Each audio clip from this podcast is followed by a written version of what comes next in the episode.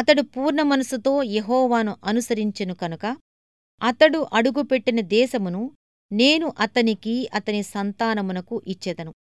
ద్వితీయోపదేశకాండము ఒకటవ అధ్యాయము ముప్పై ఆరో వచనం. నీ దారికి అడ్డంగా ఉన్న ప్రతి ఆటంకము చెయ్యటానికిష్టం లేని ప్రతి పని బాధ ప్రయత్నం పెనుగులాటతో కూడుకున్న ప్రతి విషయము నీకోసం ఆశీర్వాదాన్ని దాచిపెట్టి ఉంచింది. ఆ పనిని చెయ్యకపోవటం ఆ దీవెనలను వదులుకున్నట్టే. నీ దేవుని అడుగుజాడలున్న ప్రతి ముళ్ళదారి వెంబడించమని ఆదేశించిన ప్రతి కాలిబాట దీవెన మార్గమే. ఈ ఏటవాలు ముళ్ళబాటలో నువ్వు నడవలేకపోతే నీకా దీవెనలు దక్కవు.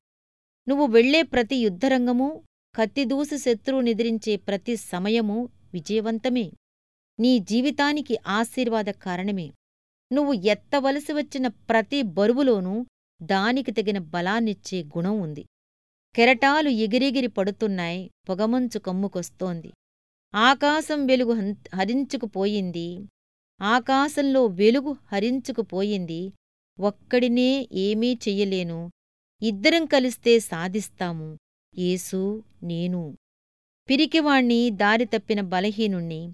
రంగులు మారే ఆకాశంతో మారిపోయేవాణ్ణి.